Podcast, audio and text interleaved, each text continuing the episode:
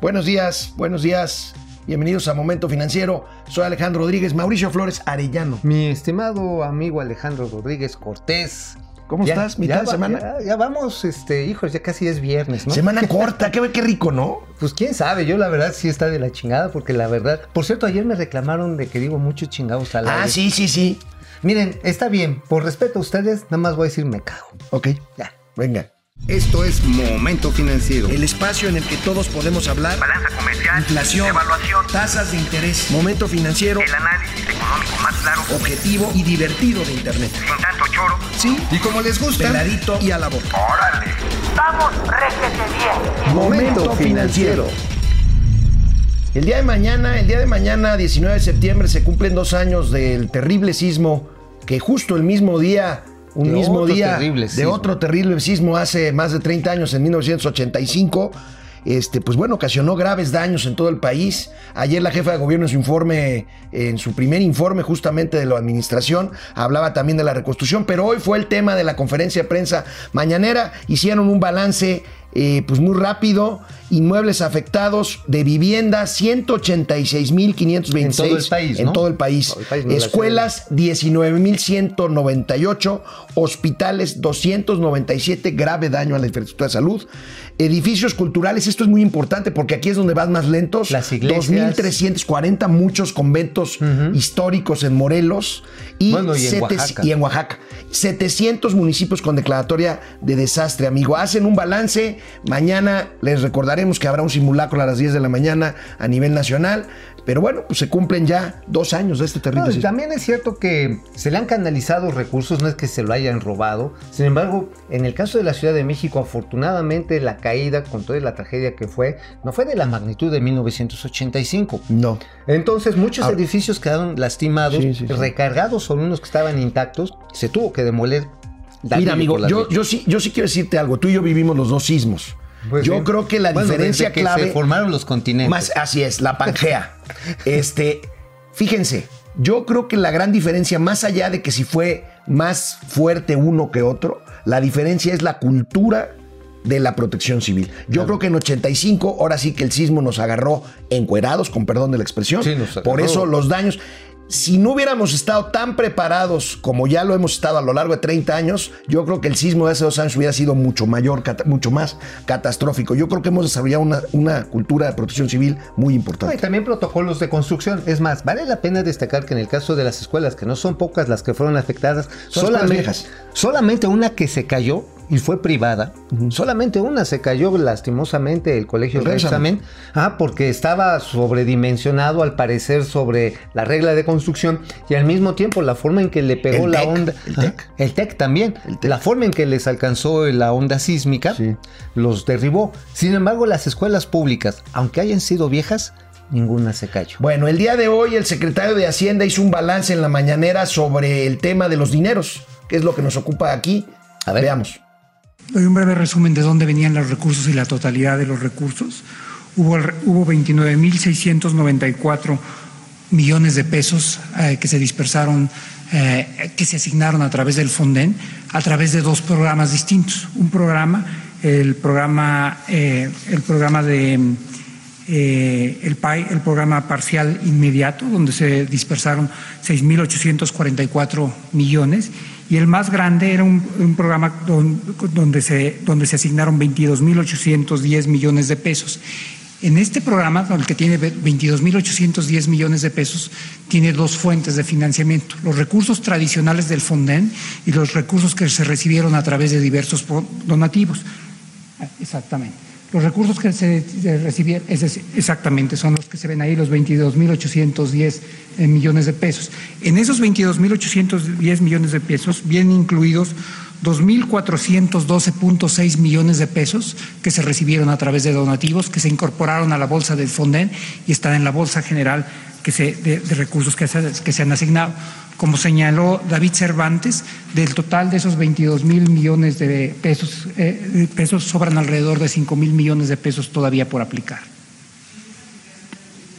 Se aplicaron en todas las entidades, eh, eh, son fungibles los recursos, vienen de las dos fuentes, entonces no están etiquetados. Bueno, una cantidad importante, 40 mil millones de pesos. Ahora, hay muchos grupos, hay que decirlo también, que se han pasado de pistolas. Sí. Perdón, hay grupos que, ok, la- eh, perder el patrimonio es terrible, pero hay grupos, sobre todo en la Ciudad de México, que han reclamado que se les reconstruya en la totalidad sus viviendas, no, han aceptado, no aceptaron básicamente los esquemas de crédito blando que lanzó, por ejemplo, la Sociedad Hipotecaria Federal. ¿Tú te recordarás? sí, claro. Ah, y no los tomaron porque decían, es que queremos que nos reconstruyan y queremos no endeudarnos y eran eh, departamentos de uno hasta dos millones de pesos, lo cual si lo comparamos, perdón que lo vaya a decir, es injusto en relación, por ejemplo, a una persona que también perdió su patrimonio en la sierra de Oaxaca y a la cual pues salía del hoyo con 200 mil pesos. O sea, sí esa... El caso es que sí ha habido discrecionalidad, ¿no? Sí Ah, no sí, se ha tratado con la misma vara y ha habido irregularidades, lo dijo el presidente López Obrador, ha habido también como siempre gente que Ah, se pasa. bueno, sí, sí, sí, Gente siempre. que se pasa, gente que se pasa de vivo. Aquí la lección, eh, amigos y amigas, este, digo, más allá de que hay lugares sumamente pobres que fueron dañados por el sismo, en cuestiones urbanas aquí hay un una lección importante, el seguro. El seguro De que debe de tener cualquier vivienda que se nos olvida siempre. Eh, si, en la, si la vivienda está hipotecada, tiene un seguro engrapado en la hipoteca. Sí, pero- pero si tiene uno una casa propia ya pagada, hay que asegurarla. Más vale, es más, incluso hasta con hipoteca, valdría la pena, porque por ejemplo a mí se me rompieron toda mi colección de jarrones chinos, así, no, no, se cayeron De la dinastía. De la dinastía Ming Chong Wang. No, se Oye. varios, varios artículos personales que quería se rompieron, y pues sí fue una lana, ¿eh? El presidente López Obrador también hoy en la mañana, ¿qué creen? No está de acuerdo con esta huesuda que hay aquí. No quiere a la huesuda. No quiere a la huesuda y dice que no habrá límites presupuestales para terminar la reconstrucción. Y dijo cuándo va a terminar la reconstrucción. Veamos. Si se calcula que para fines de este año vamos a tener un avance del 40%, estamos pensando que para finales del año próximo va a estar terminado el programa con eh, todas sus vertientes, lo que tiene que ver con la vivienda, la educación, la salud, la infraestructura y los espacios históricos. Bueno, entonces ya van a soltar el dinero del presupuesto porque, pues sí, no está de acuerdo con la huesuda, pero la verdad es que están empollando la lana de una manera, pues, espeluznante. Ahora, dice que eh, a finales del siguiente año estará terminada la reconstrucción. Se ve, se ve difícil. Digo, ya pasaron dos años. Ah, y es que no es fácil. O sea, no, digo, no, no, digo, no, no, es por agarrar. El daño es mayúsculo, ¿eh? No, y además la situación, digamos, de reconstrucción en zonas urbanas es bien cañón. Por ejemplo, los edificios que se cayeron en la Roma, que se cayeron en la Condesa, muchos de ellos quedaron recargados sobre edificios que están intactos. Quitarlos sin que esto genere un daño a Estructural. Los, edi- estructural a los edificios laterales, es, no, no es así como de, este, de que, a ver, échenle ahí una, una bomba. y Por cierto, caiga, ahorita ¿no? que hablas No, de la colonia Condesa, échenle un ojo. Hay por ahí en páginas interiores del financiero hoy una nota muy interesante que habla de cuánto se han caído el valor de las rentas en colonias que hace tres años se cotizaban altísimos. La, Roma, la Nápoles, la Nochebuena, la Condesa, la Juárez, y que ahora han caído un 30% el valor de sus pues- rentas, este, pues por el sismo todavía. El miedo no anda en burro, ¿eh? Yo creo que van a regresar, pero, pero Ah, claro. bueno, sí ahorita, es un, ahorita es un buen momento. Lleva varios amigos que viven en la Condesa, que eran condechis, pues ya, ya andan en otros lugares. Incluso una vecina nueva que tengo por ahí salió huyendo con todos sus chamacos, salió huyendo de la Condesa. y Eso ahí- pasó también en el 85 y regresa. Bueno, también se fue mucha gente a Querétaro, se fue mucha gente a Aguascalientes. Por cierto, amigo, ¿te acuerdas de uno de los proyectos insignias de este gobierno que se llamaba descentralización? Ay, sí es cierto. Oye, hay que hacer un programa de eso, ¿eh? Es que ya no hay, o sea, Vamos a hacer un balance existe. de cuántas dependencias han dejado la Ciudad de México. Bueno, nada más Bueno, les adelanto. Bueno, Cero. No, hay una que sí se está preparando, pero nada más se está preparando, ¿eh? Bien. Este, la SADER tiene un edificio ahí en Ciudad Obregón, pero lo van No, a hacer. no, no, bueno. no, no, la de agricultura, ¿y sabes para qué? Es para la atención, o sea, no va a ser la oficina del secretario, va a ser la atención regional a los productores agrícolas de la zona. Ajá, bueno. Pero no es la oficina del Bueno, secretario. bueno, vamos a otro tema. Mi querido amigo, ayer explicamos a fondo el tema del impacto del atentado contra la Mm. empresa de Arabia Saudita Aramco.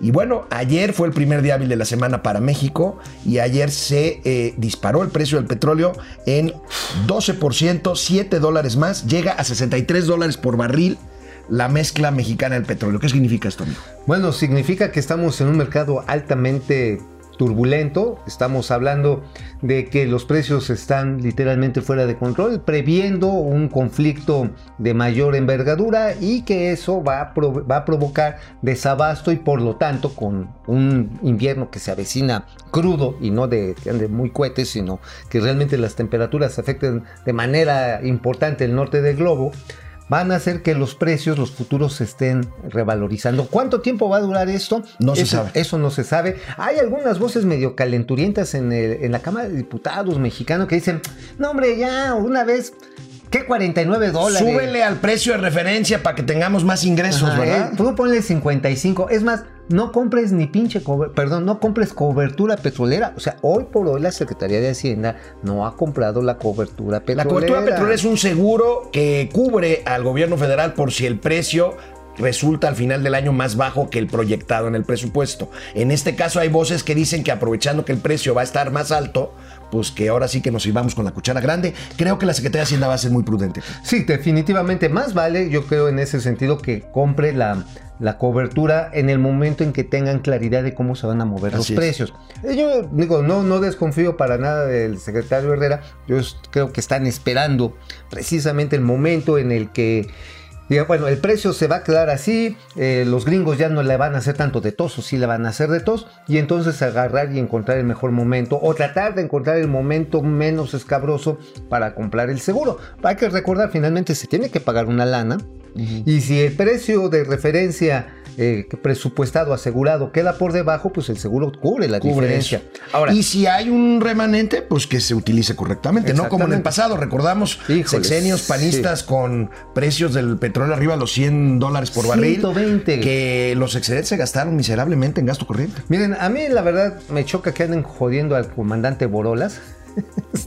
Al presidente no, Calderón. Bueno, el presidente Calderón, este, yo lo único que sí le puedo reprochar a él y también al A Fox. a Fox es que se gastaron una riqueza Impresionante. Impresionante. Imagínense precios por arriba de 90 dólares. Y había, bueno, fue el momento en que los estados, todos los gobiernos estatales querían sus centros de convenciones. Y les construían centros de convenciones que hoy no sirven ni para hacer 15 años. De veras, o sea, fue un desperdicio. Es horrible. En vez de haber capitalizado a Pemex, haberle permitido entrar a aguas profundas, en vez de haber afinado la parte de refinación y petroquímica básica, Ampliar la capacidad de almacenaje. Actualmente la capacidad de almacenaje de gasolinas, recuerden lo que pasó en enero, la crisis de abasto de gasolina, la capacidad de Pemex de almacenar gasolinas, el inventario pues, pues no pasa de los cinco días. no, bueno, va a subir a seis días cuando entre en operación. Ah, ya entró en operación el gasoducto. Ah, esa es una buena noticia. buena Ayer no la dimos. Ayer Se nos eh, fue, el gasoducto aquel que decíamos que estaba atorado por el, El pleito que ocasionó. Bartlett. Ajá.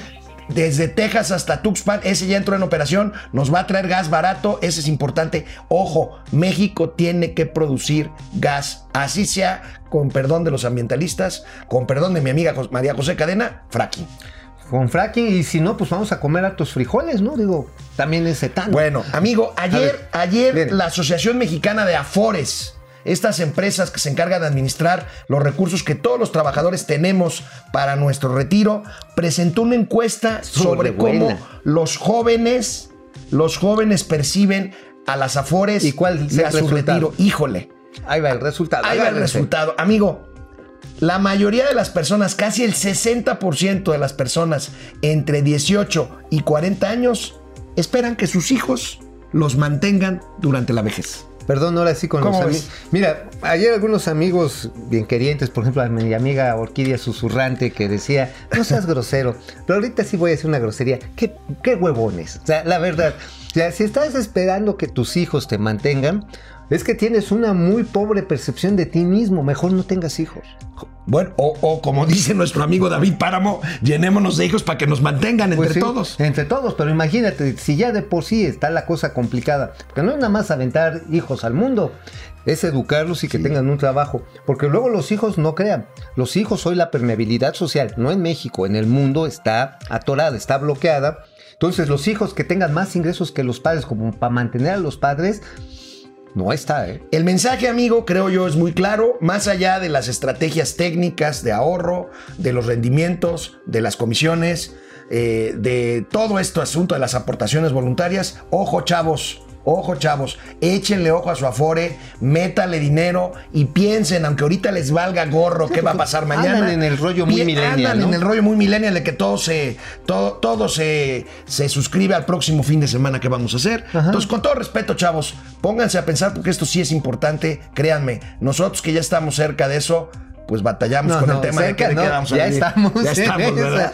Sí, ya no, estamos. No, neta, neta, de veras, el tiempo se va así y ahorita se sienten chidos porque agarran la peda y no les pasa Vamos nada. a sacar una infografía en el Twitter de Momento Financiero y en la página momentofinanciero.mx, arroba financiero M.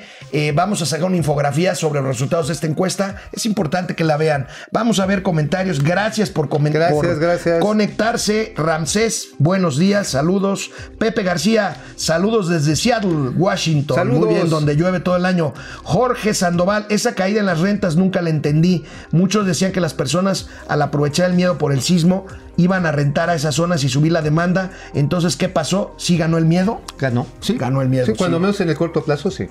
Además, no necesariamente no creo que la demanda haya subido mucho precisamente por el miedo. ¿no? Ah, sí, claro, pues es que ahí se sangoloteó terrible, ¿eh? Terrible, terrible. Yo recorrí esa zona una hora después del terremoto, era terrible. Era Yo una tuve, zona que ir a- yo tuve que ir literalmente a rescatar a mi hija y algunos de sus compañeros de la Escuela Superior de Gastronomía Terrible. Choqueados porque se había venido abajo el techo de la planta superior. Julia León, buenos días. Hola Julia. Carlos Hernández, tengo entendido que hay en puerta una iniciativa para las Afores. ¿Eso nos conviene como ciudadanos? ¿Pagaremos menos y tendremos más beneficios? Sí, hay una iniciativa que Sí. se está discutiendo en el Congreso. Que ojalá pase. Ojalá pase. Hay por ahí un artículo, el noveno transitorio, muy este, controversial, porque supondría desventajas para las afores más pequeñas. Pero en realidad yo creo que el, el tema de la nueva ley es que aportemos más a nuestro afore Claro. eh, que de lo que estamos haciendo. Ahora, vamos a decir, para que esto funcione, hay que traer al presidente de la Vamos a traer a Bernardo González. A Bernardo González, saludos, él nos ve mucho. De veras, si se le hace un incentivo fiscal de que puedas meter una cantidad más alta de ahorro voluntario que no esté sujeto al pago de impuestos porque va a ser para tu retiro, estoy seguro que el ahorro interno de este país se va para arriba y en vez de estar esperando a que nuestros hijos, nuestros, nuestros hijos, nuestros vástagos nos mantengan, no. podríamos tener mejores. Pau Díaz, hablando de Afores, ¿qué Afores recomiendan ustedes? Nosotros no recomendamos. Haz, eh, checa tu estado de cuenta y ahí viene una tabla a la derecha, abajo o a la izquierda de cuáles son los rendimientos y las comisiones que cobran las Afores. Entra a la Mafore. ent- o entra a la Mafore o a la CONSAR y ahí ve tú. Compara comisiones y este y rendimientos. Eso y, es y fundamental. elige, y elige la, la mejor. Sí, este, bueno, no este, ya para irnos, este, ayer prometimos una exclusiva aquí de Mauricio Flores. Tiene que ver con el espectro orbital. ¿Qué quiere decir esto? El ballet parking para los satélites mexicanos. y no lo pagamos. Y no lo No pagamos. lo pagamos y nos lo van a quitar. Bien, ahorita si nos ponen la imagen van a poder ustedes apreciar las dos órbitas que están bailando. Estaba bailando precisamente la órbita, la 116.8 este, oeste, perdón, y también está la 113 oeste, eh, SATMEX 6, MEXAT. ¿Qué es lo que está pasando primero con la 113? Esa se la habíamos arrendado, se la habíamos arrendado a una empresa que se llama Eutelsat, y resulta que, que Eutelsat este, pues está en desacuerdo con el gobierno mexicano porque se le está pidiendo mucha lana, le están pidiendo como 35% de la capacidad reservada para el Estado. Ya se van a ir a un juicio arbitral internacional, muy probablemente se vaya muchos años adelante, y eso va a implicar que perdamos esa posición orbital. Esta es una omisión grave, es este, Totalmente, es que gravísimo. es daño patrimonial, ¿no? Finalmente una posición orbital es patrimonio de la nación, ¿no? Patrimonio de la Nación. Y la 116.8, este también, esa fue porque tronó el satélite, ¿te acuerdas? Este que se lanzó del cosmódromo Sí, de Baikonur. Del lago Baikal, ¿no? Ah, sí, sí, de Baikonur se des- tronó en el despegue. Ya se utilizó el dinero del seguro para gasto corriente. Ahora, amigo, ¿qué implica esto si hasta donde yo sé eh, México no está invirtiendo en tecnología satelital y no hay, hasta donde yo sé, insisto, proyectos de lanzar un nuevo satélite mexicano? Bueno, pues va a significar que tarde que temprano, porque la densidad de comunicación está creciendo a pasos agigantados, nada más en cinco años se duplicó la demanda de video y audio a través de medios inalámbricos. ¿Cuántos satélites llegamos a tener en México? Llegamos a tener cuatro. Cuatro funcionando. Ajá, cuatro. Ahorita hay tres. Este, ya también está llegando a su vida última, precisamente el de Eutelsat, el que está en la posición 113 oeste. ¿Cuál es el problema? El problema de esto, que tarde o temprano vamos a tener que salir a comprar como locos un satélite. Sí, o- usados Y incluso. vamos a pagar más caro y vamos a pagar más cara la O posición. vamos a tener que jalar uno que ya esté agotándose, un chatarrita hindú, por ejemplo, o iraní, para que se direccione otra vez a, a las posiciones que tiene México, pero esas posiciones ya no las vamos a tener nosotros.